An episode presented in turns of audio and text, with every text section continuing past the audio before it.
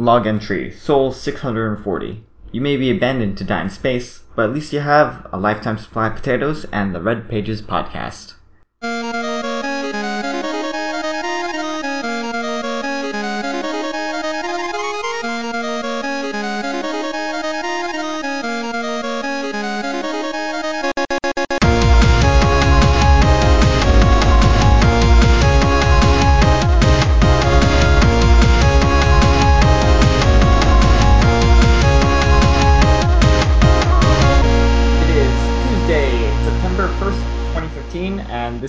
Episode 60 of the Red Pages podcast. I'm Paul.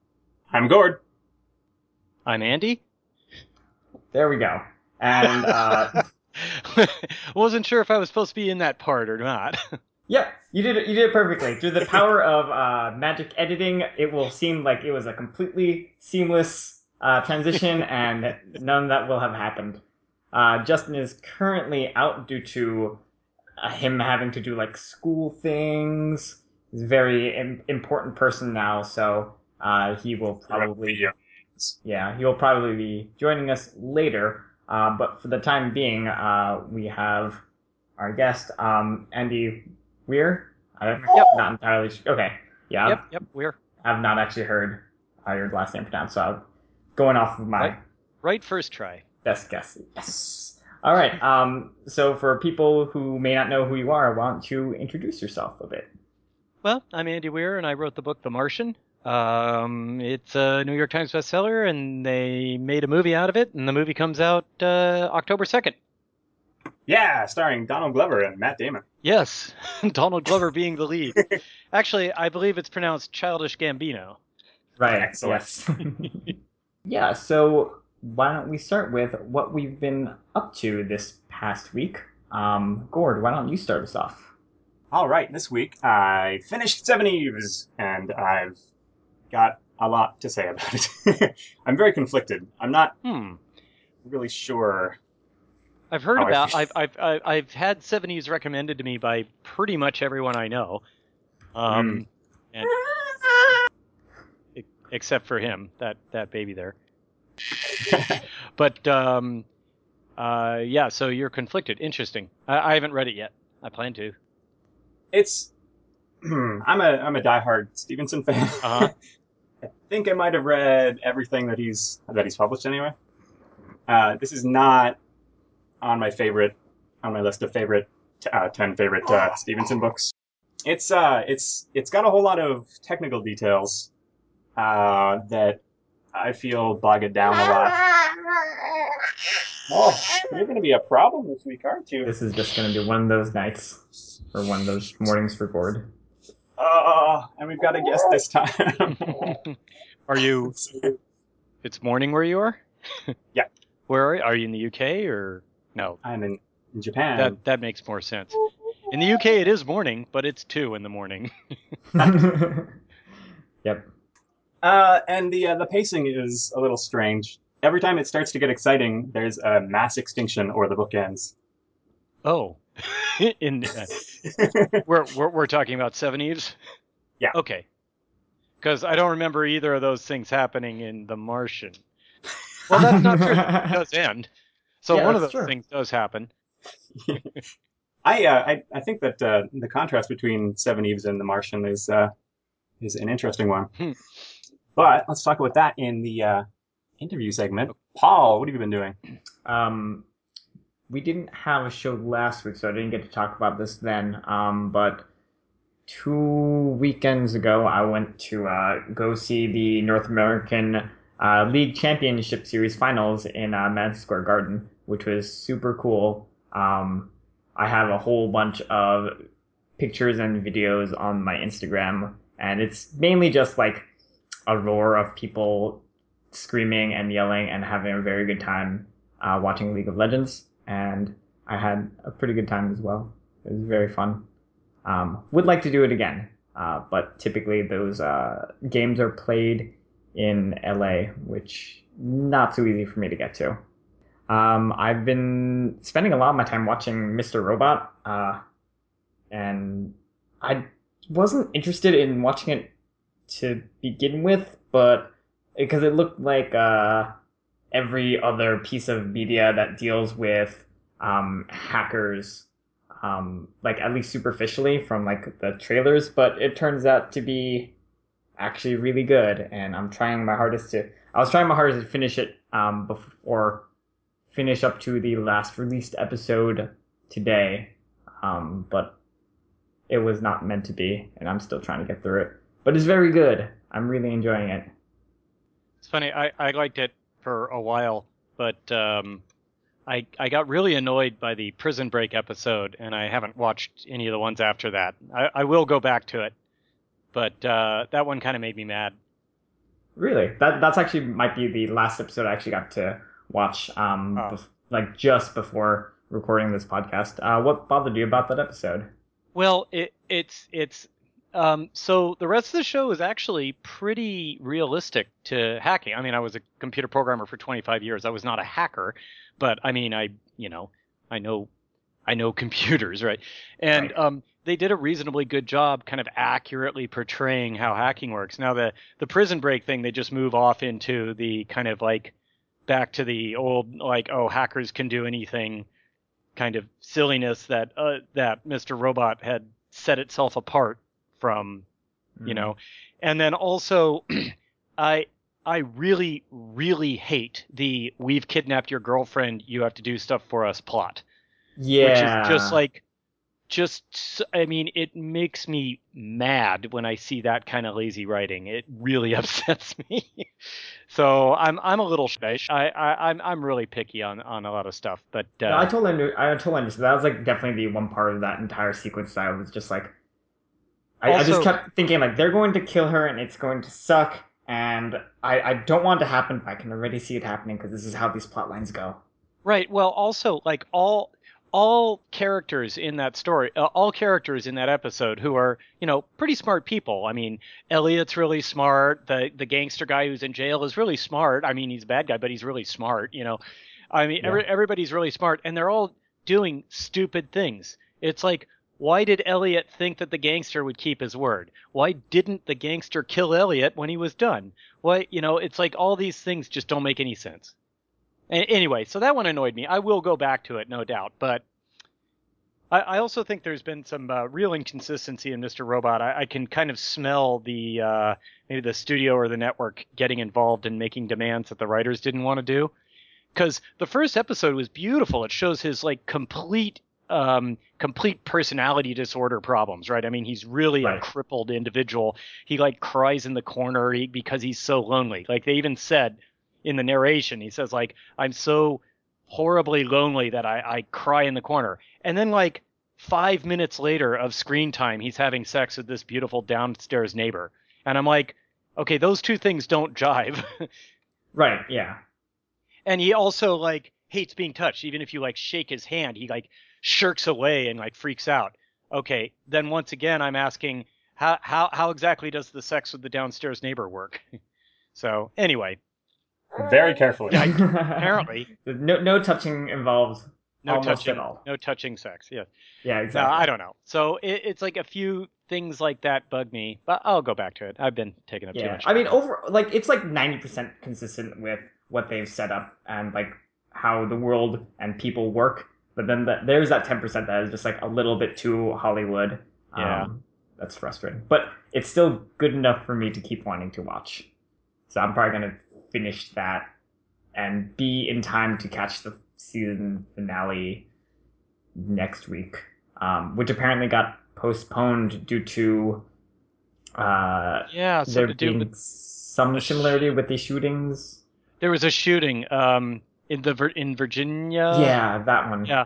and it was a it seems really random that they postponed the finale for that so i suspect the finale has a plot line similar to that yeah. you know? yeah that's my guess Oh well. Hmm. uh, and uh, oh, and a, a lot of my time actually uh, this past week has been uh, just reading The Martian. I thought I would like pace myself, but then I just finished it in like two and a half days.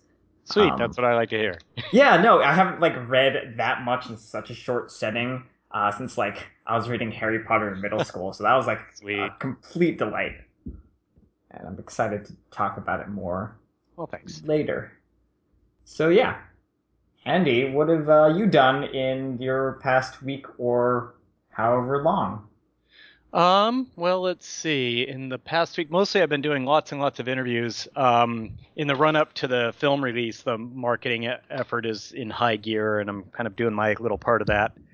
Um, this most recent week was pretty calm. The week before that, I was in um, I was in Southern California, and I visited JPL. And oh well, I watched a cut of the film, so I got to see the movie for the first time. And then um, I was in JPL, and I got to meet Matt Damon and Ridley Scott. I got to meet. I'd, I'd never met them before. Um, so it was it was a pretty cool week for me. Wow, that's great. Yeah, was the film any good? Uh no, it's crap.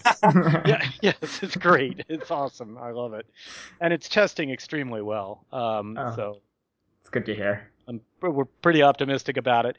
Um, the premiere, well, the okay, so the like the red carpet event is uh, in it's on the 11th, um, so it's actually like three weeks before the release, which is the sort of thing that studios do when they have a lot of confidence in a movie, because it means there's going to be a good solid three weeks of reviews and stuff like that in the newspaper before the film comes out, which is what they it's kind of how a studio puts their money where their mouth is. They're like, all right, we're going to let reviewers see it and review it and do all this stuff like way in advance.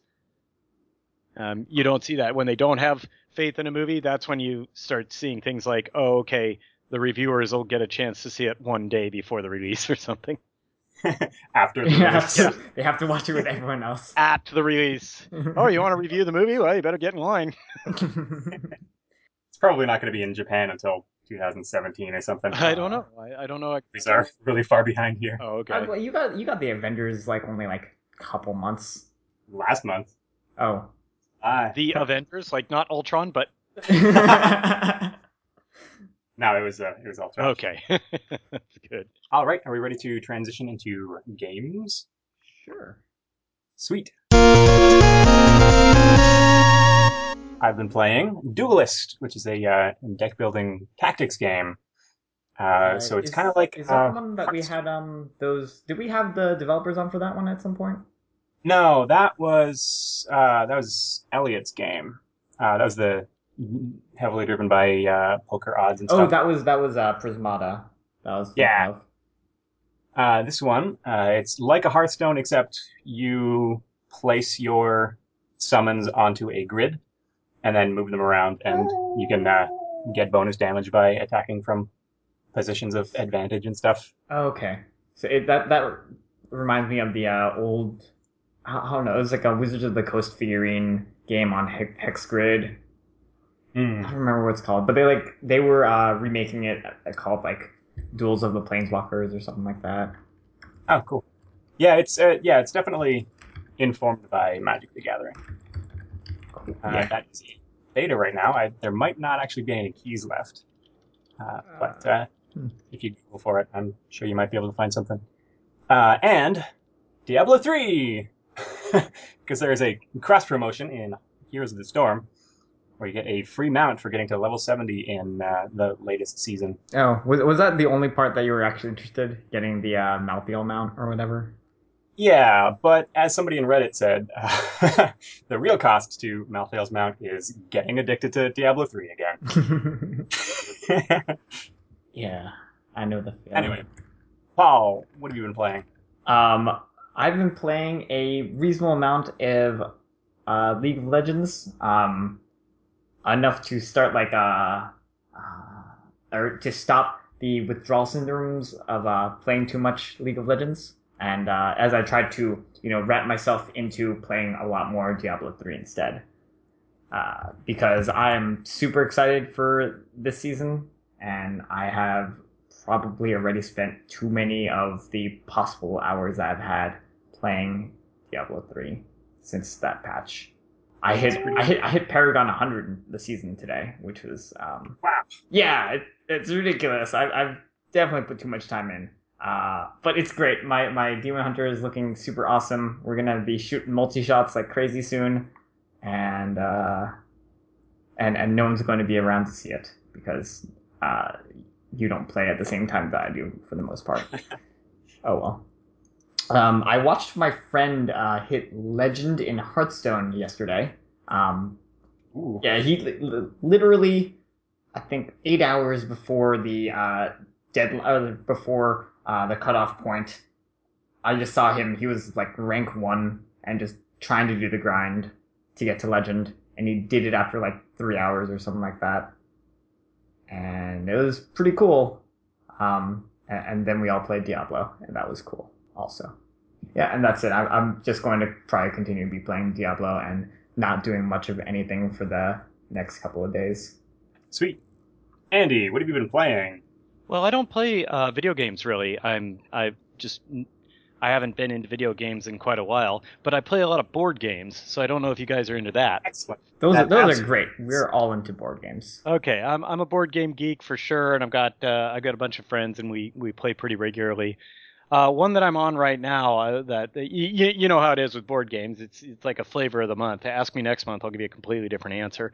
But right now, uh, we're playing a lot of Hanabi, which is a cooperative game. Um, it's hard to describe, but it's it's it's it's fun to play, and it's uh, it's pretty good. It's like you end up you end up try, you end up in a lot of situations where you have to use a lot of logic and and and working stuff out to try to to try to all collectively score as high as possible. Um, some classics that I like all the time and I'm always up for playing are Power Grid and Bonanza and Stone Age. So those are all those are all games I like a lot. No Catan? Uh, I mean, I okay. So like years ago, I went through a a Catan addiction, and I mean, played a lot. But after a while, you kind of get sick of it. so Yeah. I played, you know, a bajillion games of Catan. My friends and I made our own variant. Ooh. Yeah, it was What's- fun. We we had these. So we use the uh, we use the um, edge pieces from the Seafarers set, um, and um, so that makes a big board, a big uh, you know empty uh, hex grid that you can put hexes in, and then we'd use these tables and roll dice, and it'll say like, oh, okay, you put a clay here, or you put a wheat here, and it fractally generates the land and sea. So you end up with this archipelago of like islands Ooh. and ocean in there, and then you you uh, you play. The objective is instead of um, playing to ten points, you're playing to twelve, and uh, you can build bridges, which are uh, clay and wood and two stone. So bridges are very expensive to build, but it connects islands to each other, right? So you've got yeah. And then um, you can pay, and I forget what it was, but you can build a port. So all the ports are unclaimed, are are just on the side initially, and you, you it's first come first serve. It's whoever you're like, I'm going to build a wheat port, and so you build it and you choose where it goes. So you can build it right under one of your settlements that's already on the ocean or whatever. Nice. Yep, and and so we we played that a lot. oh, there's also there's a pirate.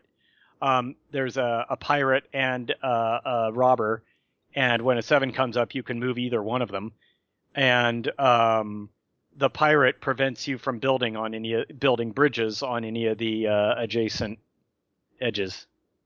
That's uh, but that's a that's a variant on Catan yeah, that uh, my friends and I used to play. I don't. We don't play it much anymore. I bet you uh, my wife would uh, be interested in coming up with something like that. It's fun. Yeah. a quick, William, what have you been playing? a quick mute.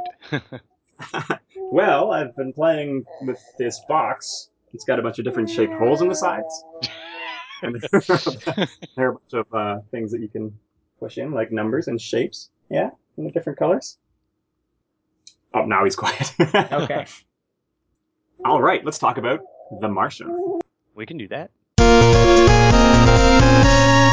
Uh, Paul, I might ask you to take the lead with the questions because I might have to ride the mute Yeah, button. that, that is perfectly fine. So we have a whole bunch of uh, guest questions, or as our helpful uh, spread our document says, questions uh, for you. Uh, Yeah. very witty. Uh, so uh, we have uh, C Wraith who has uh, three questions for you, and I'll just go through them, and I guess you can answer them one by one. Uh, so, how much of the science have obsessive fans uh, confirmed or cried foul on? well, for the most part, they've confirmed it. Um, there was one deliberate concession I made to reality, which is um, the uh, the the a sandstorm on Mars, a storm on Mars does wouldn't actually damage anything. In reality, Mars' atmosphere is too thin to have any real inertia. So, a 150 kilometer an hour storm would feel like a one kilometer an hour breeze on Earth. It would do no damage. And I knew that when I wrote it. I just deliberately looked the other way because it was a man versus nature story, and I wanted nature to get the first shot in. Um, then uh, uh, let's see. There were some other minor things like um, I I was very hand wavy on the radiation. Like there's actually quite a lot of uh, radiation that you get exposed to on a mission like that, and I just said, "Oh yeah, all that stuff's shielded from radiation." Boom. But um, in reality, that's a pretty big deal. It would take, you know, 10 centimeters of water to block the incoming radiation from being outside of Earth's magnetic field and atmosphere. And so it's it's a non-trivial issue. It's a big issue that now that the real world has to solve for Mars exploration that I just kind of like ignored. Um, some minor things that I didn't do on purpose are, um, let's see. Um, since the book has been released, oh, so in the book, uh, the protagonist has to do all this stuff to make water. It's a big plot point. It's a big, huge issue for him. Since the book has been released, uh, the Curiosity probe on Mars you know, took a scoop of uh, soil and said, "Wow, this stuff's like completely full of water." Turns out, yeah, it turns out for every cubic meter of Martian soil, there's about 35 liters of water in it. Oh wow. So it's all he had to do was bring dirt inside and heat it up. But I can still kind of get away with that one because um, the book takes place in Acidalia Planitia, and Curiosity is in Gale Crater, which is like 5,000 kilometers away. So just like Earth, Mars doesn't have a single uniform climate. It has different regions where the climate is different. Just like we have the Sahara and we have, you know, the Antarctica. Mars also has like very different climates over its surface. So I can say, oh, well, Acidalia planitia is a desert, and there isn't that water in the soil. And no one can prove me wrong until they send a probe. So, yeah. so this is just a dare to NASA. Prove me wrong. Yeah, Find well, water in this yeah, sure. Section. worth it. It causes them to send a Mars probe, then I'd, I'd feel fairly good about that. Yeah. Sweet. Nice. Uh, that leads into uh, a question further on, which uh, I'd like to bump up. Uh, how long before the, the, the recent uptick in, of interest in NASA in fictional stories feeds back into more support for NASA? Um, that's an interesting question. People ask that a lot, and I don't really have an answer because I don't understand the. the- I'm pretty far from being an expert on how PR and and like politics and congressional funding and stuff like that works. So I have no idea. But also, a lot of people are making sort of a hidden assumption. They say like, oh. Look, stories like Interstellar and The Martian and Gravity are increasing public interest and awareness in space, and that's causing an uptick. I'm like, maybe it's the other way around. Maybe public interest in space is increasing on its own, and that causes things like Gravity, Interstellar, and The Martian to be, you know, commercially successful. Hmm. And Apollo 13. And Apollo 13. Yep. right, exactly. A little bit, a, a little bit further back are Apollo 13. That's 95. That's like 20 years old now. I mean, the movie, not the events. right. The events happened 45 years ago. Wow. Yep. So, uh, C. Wraith also asks, uh, what was the process like converting a uh, novel to a movie, or like were you even that much involved in that process? Mostly my job was to cash the check, Hmm. but uh, It's not a not a bad no, job. no, I, I think I did it pretty well. Um, but they they didn't have to involve me at all, but they chose to involve me, which was nice. Um, uh, sorry, hang on. Uh, they chose to involve me, which was pretty cool. And uh, so Drew Goddard, who wrote the screenplay, um, called me frequently uh, during the process and um, and asked me questions and stuff. He he just wanted to make it as true to the original book as possible. Also, they sent me revs of the screenplay for feedback, and I gave feedback. They made some changes based on it and ignored other things. It's it's, it's you know it's it's Drew's screenplay. Sweet. Okay. His final question was uh, whether the movie version had corrected anything the fans said wouldn't work in the novel, but it seems like there wasn't too much that they could change, I guess. Right. Um, no, I, I the the film version doesn't do anything that you'd call like a correction. I don't think. They just made it more Hollywood, less Hmm. correct. Yeah, I Well- noticed in a trailer too. Uh, they gave Watney a family. Uh they didn't. That's just No. no, they did not. It's clever editing on the trailer. Ah. Uh, the family you see on that screen is Martinez's family, and that's Martinez's hand on the screen. I see. Yeah, no, Watney doesn't have a family. He's got his parents and stuff, but that's just yeah. It's it's yeah that that it's very sneaky editing, and it's been in all three trailers. So, well, two trailers in the TV spot, and it's like, eh, I get that question a lot. good, good job, uh, editing team, for that trailer. You yes, tricked us very all. very sneaky. Well, it's I probably always had more empathy for they that guy. probably thought, okay, we need to do this to draw women in, but all the test audiences, the women like it even more than the men. Oh, sweet. So The rugged survival uh, survivalism of a uh, botanist, mechanical engineer in space. I'm not sure because I don't I don't know you know exactly what they did and didn't like. I, I didn't see all the like breakdown data, but um, I'm guessing women a like looking at Matt Damon and b uh, they probably like the strong uh, female characters. Right? It's like Right. when you're watching a movie, you tend to project your yourself into someone who's the same gender in the story, and so, but the the female characters in The Martian have are are competent and important, and their decisions matter, and they affect the plot. So, I think that's I think I think women like that, Hmm. And Matt Damon. And they they also like Matt Damon. Yeah, Donald Glover. hey, you know, I'm sure a, a lot of the women, a certain age demographic. you know? yep. Uh, so, not God Grodd uh, became aware of The Martian after watching the trailer. Uh, would you recommend him to read the book first or watch the movie first? book first, book Burke first. first, Burke first. All right. Emphatic answers. You should buy several copies of the book. Uh, you know, no, I don't know. Why not? You can have a copy for every room of your uh, house or apartment. Well, it's also been translated into 35 languages, so you're probably going to want to get one copy of each of those, right? I Uh, mean, just in case. you don't want to invite some friends over and they're like, "Where's your Macedonian version of The Martian? I'm disgusted with you." And you know, Uh, so, Flay Otters asks, uh, in The Martian, Watney Benones... love these uh, the- usernames. These are great usernames. They're like mostly pronounceable this time, uh, which is always a plus. Anyway, Oh. gigantic turgid member has put. uh, so flay yeah. others.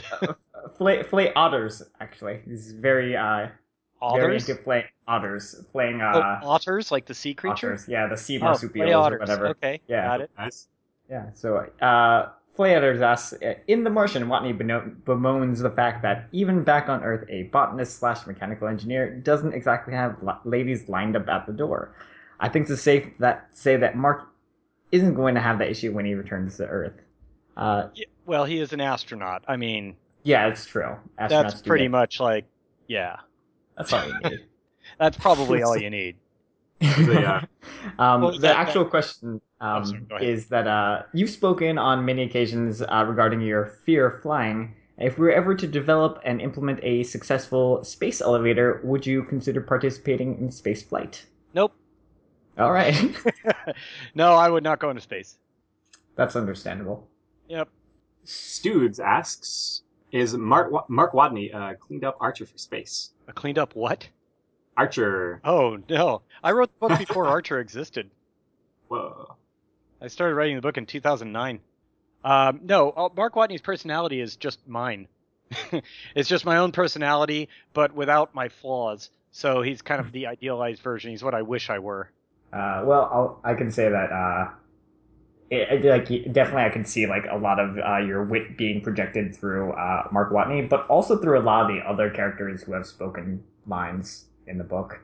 Yeah, there's a lot of sarcasm. Yeah, um, and it kind of paints this uh, picture that everyone in NASA is uh, sarcastic uh, to a fault. I love that the, the the PR person is, has such a dirty mouth. Yeah. Annie Montrose, played by Kristen Wiig in the film. Talk about perfect casting. Oh yeah. Nice. Nesum10 asks, uh, how was how has the announcement of the movie adaptation impacted your life? I've always been curious as to what it is like to have something that one had worked on for so long become extremely popular. Um, it's really weird. It's had a huge effect on my life. Of course, it it drove book sales right through the roof. Uh, um, I've got all these media and, and press events that um, are really new to me because I spent my life being a you know computer programmer who kind of hid in his house and wrote uh, as a hobby. I'm not I'm not a particularly for outgoing guy. yeah.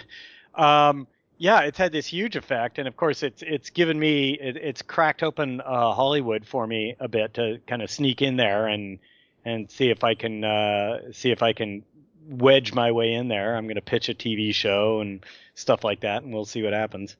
It's going to be uh, 70 sitcoms, but set in space. no, not not exactly. No. Okay. Um, so that uh, ends our uh, guest questions, All right. questions. Uh, so Got some questions. we have some Yes, other questions. This one is a, a bit of a paraphrase from uh, something that my my wife wanted to ask, which is why isn't The Martian super boring? It's a bunch of technical details in a field that I don't know anything about, and how did you balance it to keep everything moving so quickly? Um, that was one of the biggest challenges for me. Uh, I needed the reader, the reader to understand all the science behind what was going on, but I didn't want to de- deluge him with facts and figures. I, I didn't want it to read like a Wikipedia article. So it was like a constant balancing act to make sure they understood Mark's problems without boring them to tears.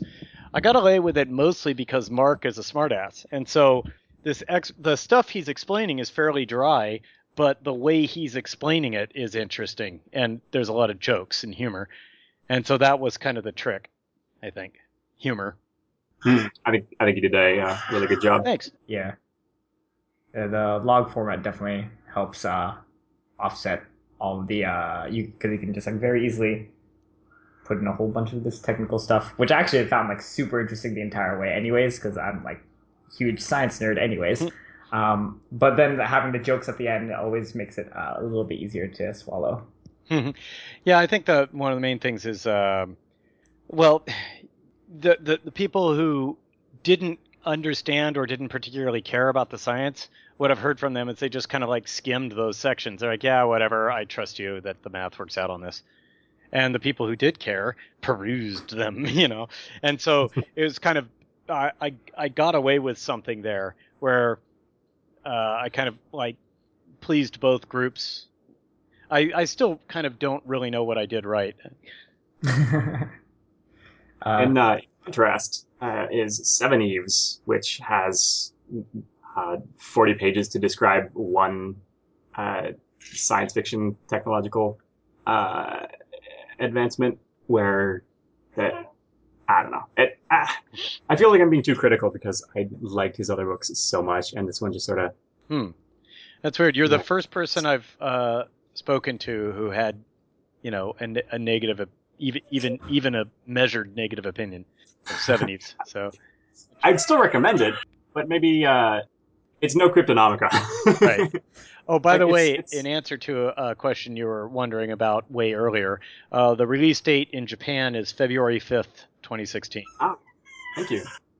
right. Uh, so the Martians seem to grow organically. Are you finding the process uh, different for Zhek uh, with the book deal up front?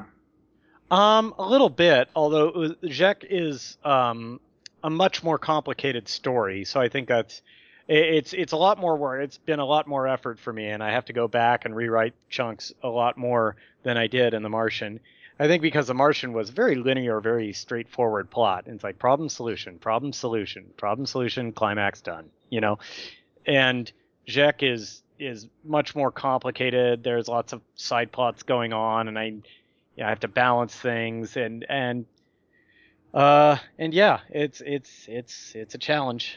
And I don't have beta readers, right? I don't have 3,000 people giving me their feedback now. Right. Great. I think that is the last of our questions. Oh, there's one more. Oh, one more. This is a, uh, a question that we ask all of our guests. What is your favorite cheese? My favorite cheese. See, I am a I'm a great lover of cheese. I uh I like cheese in all of its forms. I mean, let's see what pick if you had to pick one.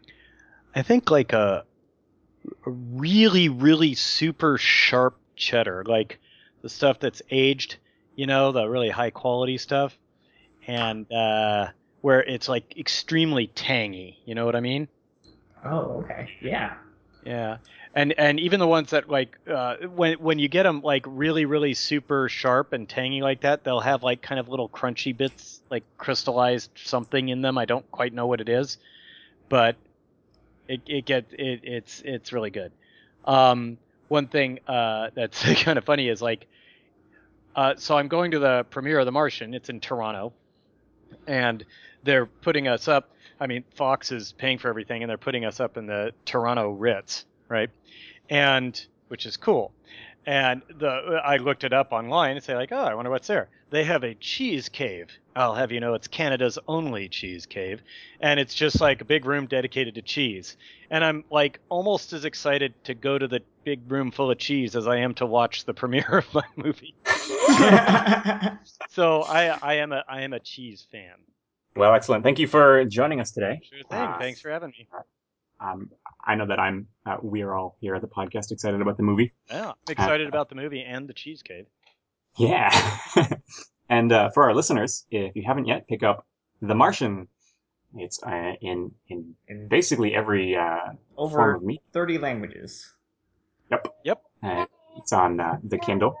It's on. Uh, it's in the library. It's at the bookstore.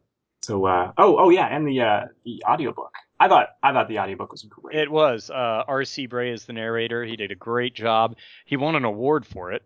So, wow. and rightly so. So, yeah. Any of these forms are available to you, the reader or listener. Run, don't walk. Run, don't walk. Yes. Yeah. All right, guys. I'm going to sign off, but uh, thank you very Oh, much for um, having me. Before you do, Thank you. Oh, um, okay, before I do. uh, how uh, if people want to like see your work or your other work or just like you know find out more about you, is there any way that they can do so? Um, yeah, you can go to andyweirauthor.com. Has uh, a bunch of stuff.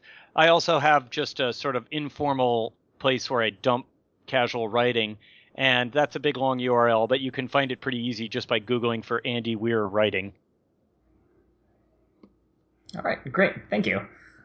Alrighty. Okay, so uh, thanks for having me, guys, and uh, I don't know, typical sign-off platitude.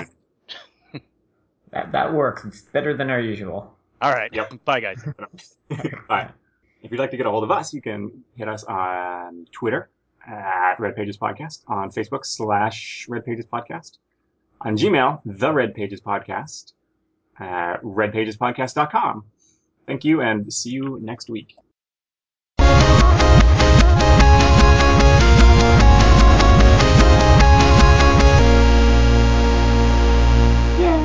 Sad that Justin couldn't be here.